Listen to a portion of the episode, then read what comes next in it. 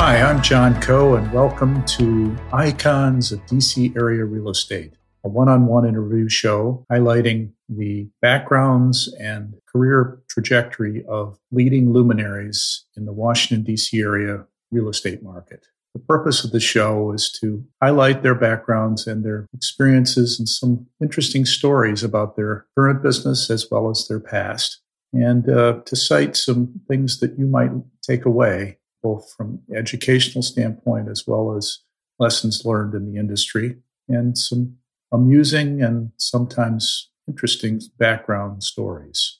So I'm hoping that you will enjoy the show. For this episode and the next two episodes, I am pleased to introduce Spencer Levy, Chairman of America's Research for CBRE and Senior Economic Advisor for CBRE. CBRE, of course, is the world's largest commercial brokerage firm, among other services they offer. Spencer actually lives in Baltimore, but he and I work together at Legg Mason, and I thought it would be interesting to bring him on to give an overview both of CBRE's worldwide footprint as well as their impact in the Washington, D.C. region, and a little bit about his background, as he's a, an interesting character, as you will hear in this wide ranging three episodes. So, this episode, the first episode, we will talk about his bio and his background a little bit, his evolution coming up from New York, going to Cornell, then Harvard Law School, and then getting into real estate law for five years in New York, and then deciding to go into investment banking with Legg Mason in Baltimore,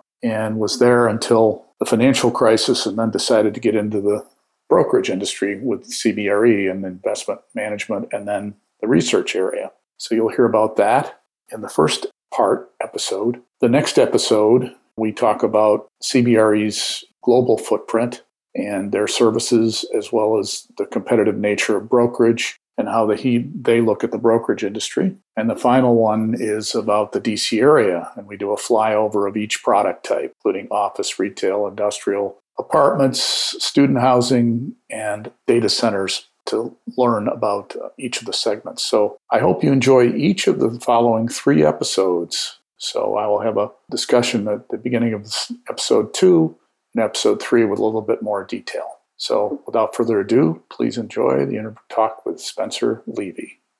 Welcome, Spencer, to uh, my podcast, Icons on DC Area Real Estate. Thanks for having me, John. Appreciate it very much. So, uh, Spencer, tell me a little bit about your current position, role at CBRE, and what you do, and then I thought we'd go into uh, your childhood and your background a little bit. Sure. Well, my, I'll give you my formal title, then I'll give you my tongue-in-cheek title. My formal okay. title is I am the chairman of research in the Americas, and I am senior economic advisor for the company for CBRE. That's my formal title. My informal title is I am the Johnny Cash of real estate because I've been told uh, that more than once because I have been everywhere, man, like his song. Last year I did 200,000 miles, went to 57 oh different cities to see trends that, in, that apply to my large real estate investor and occupier clients. So I have a really fun job. Keeps me on the road a lot, but um, I meet tens of thousands of people a year, so it's a lot of fun. That's great. So, Spencer, where did it all start? For you? Well, where did it all start? Well, my dad was a real estate lawyer, so I didn't know what I wanted to do for a living. Where'd so you I grow up? Figured I'd do that. But the growing up, I was in Harrison, New York. Where's Harrison? Harrison is about 40 minutes north of uh, New York City. I went to Harrison High School. Is that in Westchester County? It is. Okay. It is. Uh-huh. But I'll, I'll, start in the beginning there in a sort of different way. You know, sure. I was uh, a kid in Westchester. I have a sister who's now a doctor. But I think what's relevant is this I was a really bad student until I was a junior in high school. Why? And I just was distracted. I was bored. I didn't care. I didn't take it, take what I did seriously.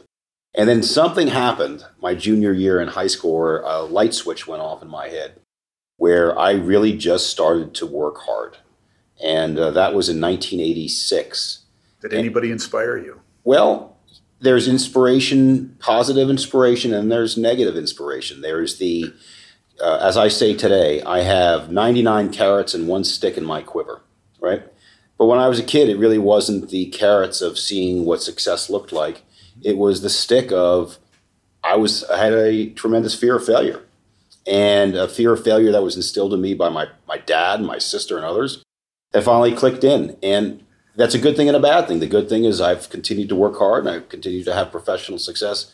The downside is I continue to work hard and sometimes you can't shut it off. So the good news is I was able to turn the corner when I was 16. The bad news is that whole work life balance or harmony, as I now call it, still hard to achieve in part because of that driving force from when I was a young man. So you uh, went directly Cornell University? I did. I went to Cornell and I uh, was to the School of Industrial and Labor Relations, probably thinking I'd be a labor lawyer or something like that. I loved it, by the way. I loved Cornell, and uh, I still teach up there from time to time. I teach at probably a dozen different schools around the country. I was just at UCLA last week. I'm going to University of Buffalo tomorrow. Sure. I did Georgetown two weeks ago for uh, for purposes of this uh, this conversation. But I loved it. Uh, I loved the whole process of learning about things I knew nothing about, and um, was your dad an influence there? I mean, well, he was. He was a very bright man. My dad passed away ten years ago uh, at a very young age, but he was a um, tremendous influence on me uh, both his work ethic, uh, you know, getting to the work seven o'clock in the morning, not coming home till late at night, his putting the clients first always, which is an expression I see actually on the tagline for many of my colleagues here at CBRE, and one that I embrace wholeheartedly. Client comes first always. To being a the most ethical guy I ever met, and integrity sounds wishy washy, sounds like a bunch of hooey. It's not. Every person needs to have a uh, code that they live by, right? You know, you who are on the road must have a code that you can live by. That's right. a song. Of Teach course. your children well. Yeah. Well, he taught this ch- child well. And so I have a very keen sense of integrity, treating everybody with respect. Uh, and my definition of respect is treating everybody you meet exactly the same, which, by the way, is an anathema to most people. Most people uh, will treat people that are higher in rank better than they treat people that are lower in rank. Mm-hmm. Uh, not me, man. Uh, I treat everybody I meet exactly the same. Now, I do deviate from that. I will deviate from that when I'm in foreign countries, which are much more hierarchical. I got in trouble in Japan once when I treated the boss the same way I treated a subordinate. Uh, but nevertheless, integrity and respect, hard work were the three things that uh, my dad really mm-hmm. put into me. And, and, and because of that work ethic, I was very fortunate to get into Harvard Law School. And the reason I got into that is I worked really hard, did well in school, I killed it on my boards, and I became a lawyer. And but before I went to law school, my dad said, um, "Your dad go to Harvard too?" No, he went to NYU. And so uh-huh. he said, "I don't want you to become a lawyer." He says, "I want you to do something else." He said, "But if you're going to become a lawyer, you're going to practice for five years or less, and then you're going to get out." Well, I practiced for five years to the day. Uh, became an investment banker working with you, John, at, at uh, Legg Mason. So it's in essence what you did is you followed your father's footsteps to a point, and he said, "Don't." you know, don't go beyond this because look at my life. Or maybe there was a different perspective. He thought that he could have been a great broker. It's funny he said that. Interesting. He, he said because his big client was a was a brokerage firm in New York called Cooper Horowitz, still sure, around. Of course. And um, you know, I, I, used to know those guys. And Howard they, Cooper. Yeah. Oh yeah. And some some some big personalities there. Yes. And the reality was, my dad had the same skill set as those guys. He had the same personality as those guys. But those guys were making a lot more money than he was, and he was a successful lawyer. So he was a marketer to some extent as an attorney. Oh, yeah. He was probably the best salesman I'd ever met, and he was an attorney. And so he said, You can do more than being a lawyer. And being a lawyer is a, is a great profession. I have a lot of friends that do it. But I feel that by my switching from law to what was banking, and I'm still essentially a quasi banker today because I still think like that, it made me be more creative. I try to be as creative as possible every day in the way I look at things. We're sitting here in a conference room as we have this conversation in Baltimore. I spent the first four hours of today working on a presentation, which is as creative as I can make whatever it is that I'm presenting. Because to me, when you are out speaking with clients, you're always selling. Always. Doesn't matter if it's at lunch, you're in the elevator, you could be sitting in a pitch. You're selling every time. And the way to make your selling better is to do more storytelling, to be more persuasive. And persuasion has nothing to do with facts or figures. Believe it or not, a lot of people say, "Oh, that sounds like this guy is completely uh, just jumped off the ship." That's wrong. No, because I have the facts and figures just like everybody else. It's how you make them, bring them to life. It's how you, uh, and you do that through storytelling. So I am storyteller 101. If anybody follows me on LinkedIn, you read my stories two, three times a week. I write a, a, a blog post, which is very short, or I'll do it uh, audio, very short, and it's always telling a story. So, Legg Mason. Yes. What brought you here to Baltimore from New York? Well, it's a very long, complicated story of a New York guy who married a lovely young woman from Baltimore. Baltimore. That was probably the headline, but the the sub headline was when I realized I didn't want to be an attorney. Yes. I tried to get a job in a another shop in New York City, and believe it or uh-huh. not, jobs in New York City for attorneys wanting to become something else weren't that easy to come by because they didn't think you could add, and they were probably right in my case. They didn't think you knew how to model, which they were right in my case. And uh, maybe you didn't know how to think like a business person. And well, that's where I differed from them because I always thought differently. Uh, even when I was a lawyer, I always thought differently. But nevertheless, I got a job offer down here in uh, Baltimore, 2000 from Legg Mason. Dick Himmelfarb, my former boss, still a good friend of mine, a great guy.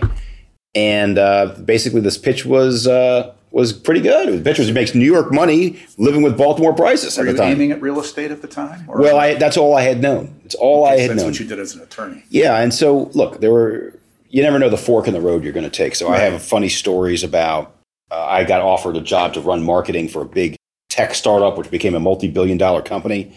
Turned it down because I didn't know what it meant. Also, I would say that if my dad was not a real estate lawyer, I probably wouldn't have been in real estate.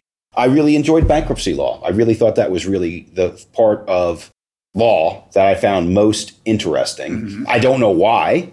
It just was. And that's probably like, so when I first got into the law, I said, Can I be both a real estate and a bankruptcy lawyer? And they said, No, you got to pick one. That's where we are. So 25 years later, here we are. So you worked prior to coming to Legg Mason. You worked for Witkoff for a while. You know? Yeah, yeah, big New York City developer. He was one of my clients when I was in uh, private practice at a couple of big law firms, Jones Day and Fried Frank. And uh, then my boss went over there and kind of took me with him. And so I worked for him for three years, and which was really cool because everybody thinks like real estate is uh, one thing. You don't know what it is until you're in house somewhere, seeing how the quote unquote the sausage is made. And it was an invaluable mm-hmm. experience because I really understood what a real estate company does more than just buying and selling real estate. All the mm-hmm. things that go into it, the modeling, the different service lines, mm-hmm. the madness, the raising of the money, uh, all those things. And it was all good madness. I don't mean that in a, in a pejorative sense because, but for my work at Witkoff, I couldn't do what I do today. But uh, they didn't want to move you into the business side there. Well, that's correct, and that was a, that was a disappointing uh, thing there. And I don't want to go into all the history there. But when I moved there, I thought I'd go from law to business. They're like, "No, you're stuck in law," and I was like, "Well, no, I'm not." And I and I had to move on, which was disappointing. But nevertheless, I'm better for it. I'm better for it over the long term because I had that great experience there. Then I had to jump into the law. And, you know, there's an expression in life sometimes one steps forward, two steps back. I'd take a step back professionally to go into business. If I'm going to do it, I'm going to do it. And I, I, give credit to my former boss, the guy Dick Himmelfarb, who's a former lawyer himself. Dick, well. And he said, look, you're smart, you're gregarious, but you don't know anything. So go into the cubes and underwrite for the next couple of years, and then you'll know something. And that's what I did. I went to the cubes and I underwrote deal after deal after deal. Underwrote a lot of public companies, a lot of REITs, uh, some private companies that had had REIT like aspirations. And I learned my craft, and then I can go out and sell it. And so now, when I speak in public, which I do every single day, I draw upon my experience as a lawyer, my experience as a banker, my experience doing my other things here at CBRE to bring it to bear to the average audience or to the most sophisticated audience in a way that they find persuasive. Because I can't tell you I've seen it all, but I've seen more than most.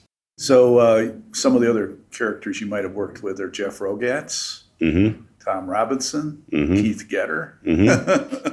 it was a good crew back then stay, in Mason. Stay in touch with those guys. Yeah, I see Tom from time to time, and Keith I speak to from time to time as well. Peter Suazo, I used to work with him as well at Legg Mason, and he's now working with Keith at his new shop.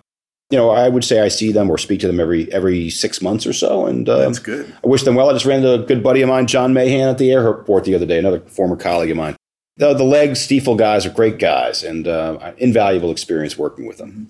So then uh, Legg Mason sold and swapped out their uh, investment banking business with uh, Stifel Nicolaus. Stifel as a result of the trade with Citibank initially. Yes. Because um, I was at Legg at the time that happened. And it, it, caused a lot of consternation. More or less, the company kind of split up into multiple pieces because several guys went different directions. Yes.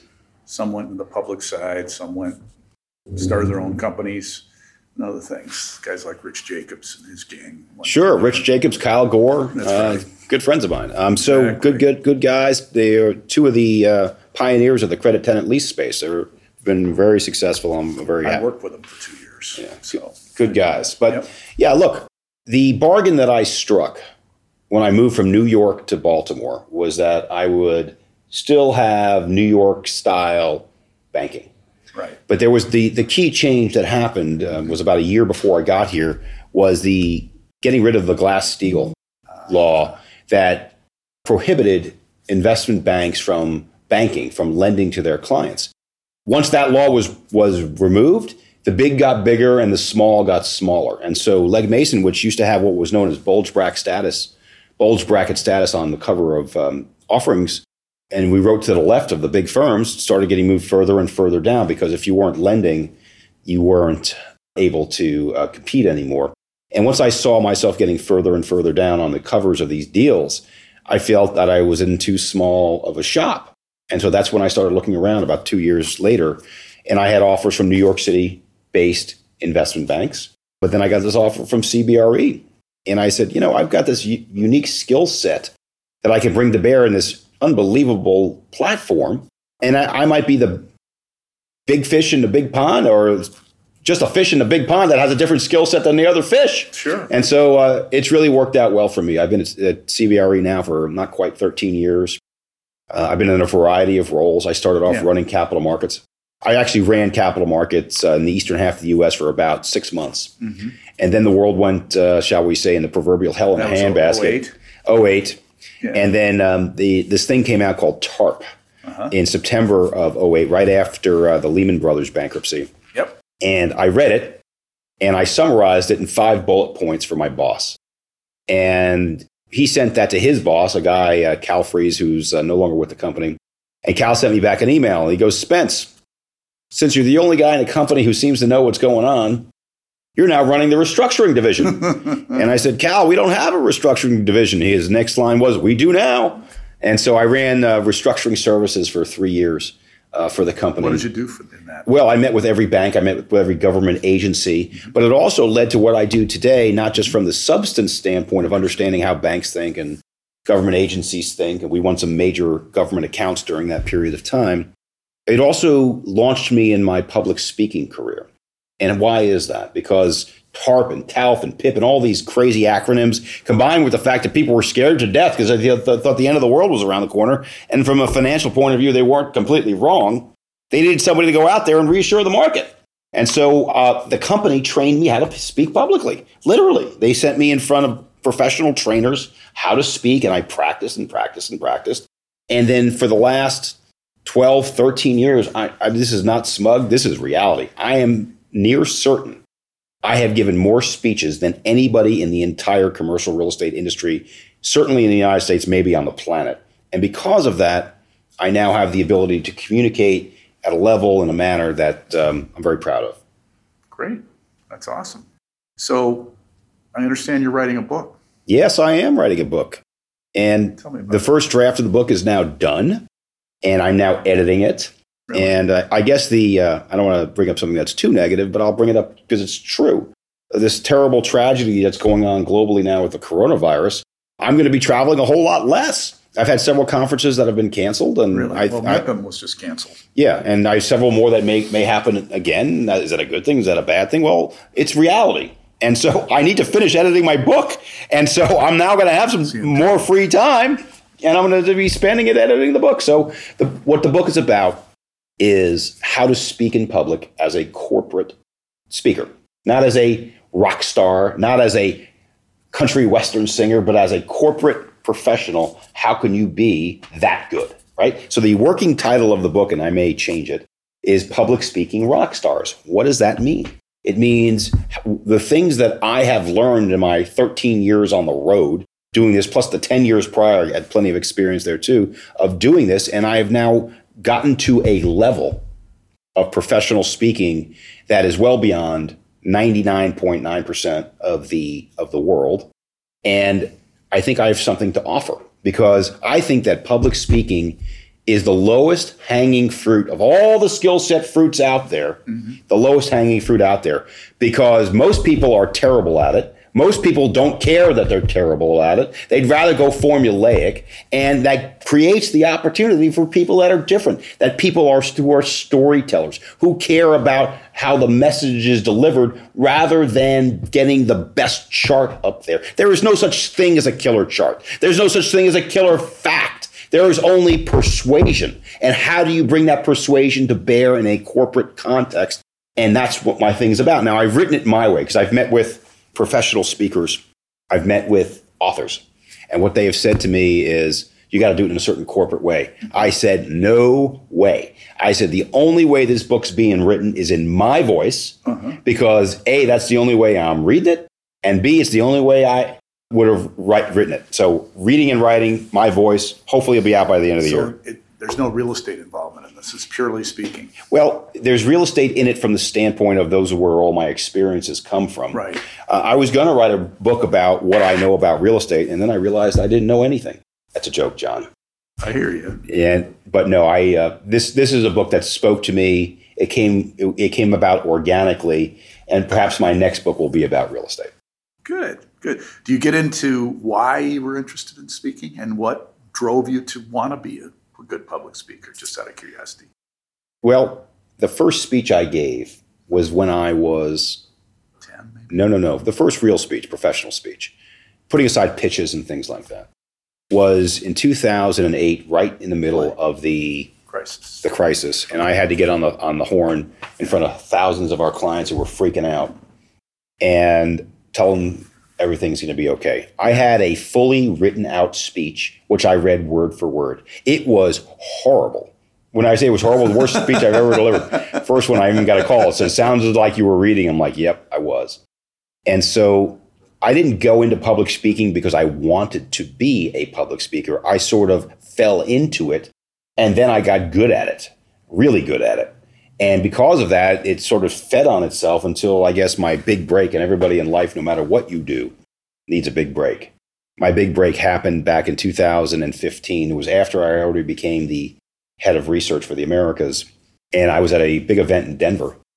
And it was called Economic Theater. And the person who uh, gave me that opportunity, a friend of mine, senior leader of this company named Ed Schreier, said, We want the full you. Just bring it and I gave full economic theater in a way that nobody had ever seen before. I had a costume change. Long story short was it got a standing ovation, probably the only speech in economics history to get a standing ovation. And by the way, this was in front of 2,500 people, mm-hmm. but also in that audience was the CEO, the board of directors, every senior leader. And they came up to me afterwards and said, Spence, that's what you're going to do. So here we are. So I wouldn't say I picked it, sort of picked me. Interesting. So we have young listeners on the audience. So what what advice would you give to people when they're planning a, a speech? Not necessarily their first speech. They've done it a few times, but what what are the kind of the principles of public speaking from your perspective? And I know you're going to talk about it in your book, but can you give us kind of a sneak preview of advice you'd give to young people? Sure. So the basics are only half the battle. What are what are the basics? The basics are knowing your subject matter cold, knowing your audience cold, knowing uh, the forum and messaging, all that stuff cold. And there's great books on this. If you want to get one book recommendation that's not my own, there's a terrific book called Speak Like Kurt Churchill, Stand Stand Like Lincoln. It's a short, easy read. Pick it up. You'll get all of the the basic tips. It's like it's name. it's terrific. And I read the book. Then you need to have one key fact. It's called courage. There's nothing that got me further in my career than just that because I saw the formulaic way of speaking corporately and I utterly rejected it. I said, this is not working. It certainly wasn't working for me personally, it wasn't working for me professionally. The goal is to win, to quote Herman, the, for, the former coach of the New York Jets, said that once infamously. But the goal is to give the best speech possible. And that means storytelling. Mm-hmm. Be spoken to the way you would speak to others. Mm-hmm and have the courage to break outside of the box of how most people expect you to speak. You will shine like a star before you know it. Now, That's the good news. Here's the bad news. I'm literally sitting here in a conference room with John in Baltimore right now, and I just practiced a speech that I'll be giving all spring, which took me three months to write. And the practice today was just my first live practice session. So it takes a lot of hard work. But the way to practice is just is more important than how you perform. And the way I practice is not just in front of a live audience of peers. I also am going to do a few smaller gigs first before I bring it out to the big stage. So get the basics down cold, but the other 50% starting with courage and practice is where it's at. So for this segment of our three-part podcast, let me ask, let me conclude the first segment here with a question as to why are you doing what you're doing for CBRE? I mean, you travel around the world and doing all that. What does this do for CBRE yeah. as a company? How are you bringing value to the company? Well, I'll find out around bonus time, won't I? I'm just kidding. well, look, I see more people than probably anybody in the company, either in person, on conference calls, or via my social media presence, sure. which is uh, pretty extensive. And what I try to do is there's the touchy feely stuff, which is the improving the quality of the brand, the uh, improving how they think of us. They think that we're smarter, those types of things, more engaging. But then there's the tangible things when I go meet with many of these clients, particularly the global clients, it translates directly into wins for some of our core businesses, whether it be large wins for uh, corporate accounts, it could be wins on getting asset management or property management services, it could be valuation services. And I can give you a hundred examples of how my creating or enhancing these relationships leads to very bottom line dollars to the, com- to the company uh, on a daily basis. So it's the, it's the more t- intangible things, which are probably most prevalent, but the tangible things are there as well. That's great. Spencer, thank you very much for your time on segment one of our talk today. We are going on to, to two additional segments that will be broadcasted subsequently. So thank you, John. Thank you Keep rolling. Much.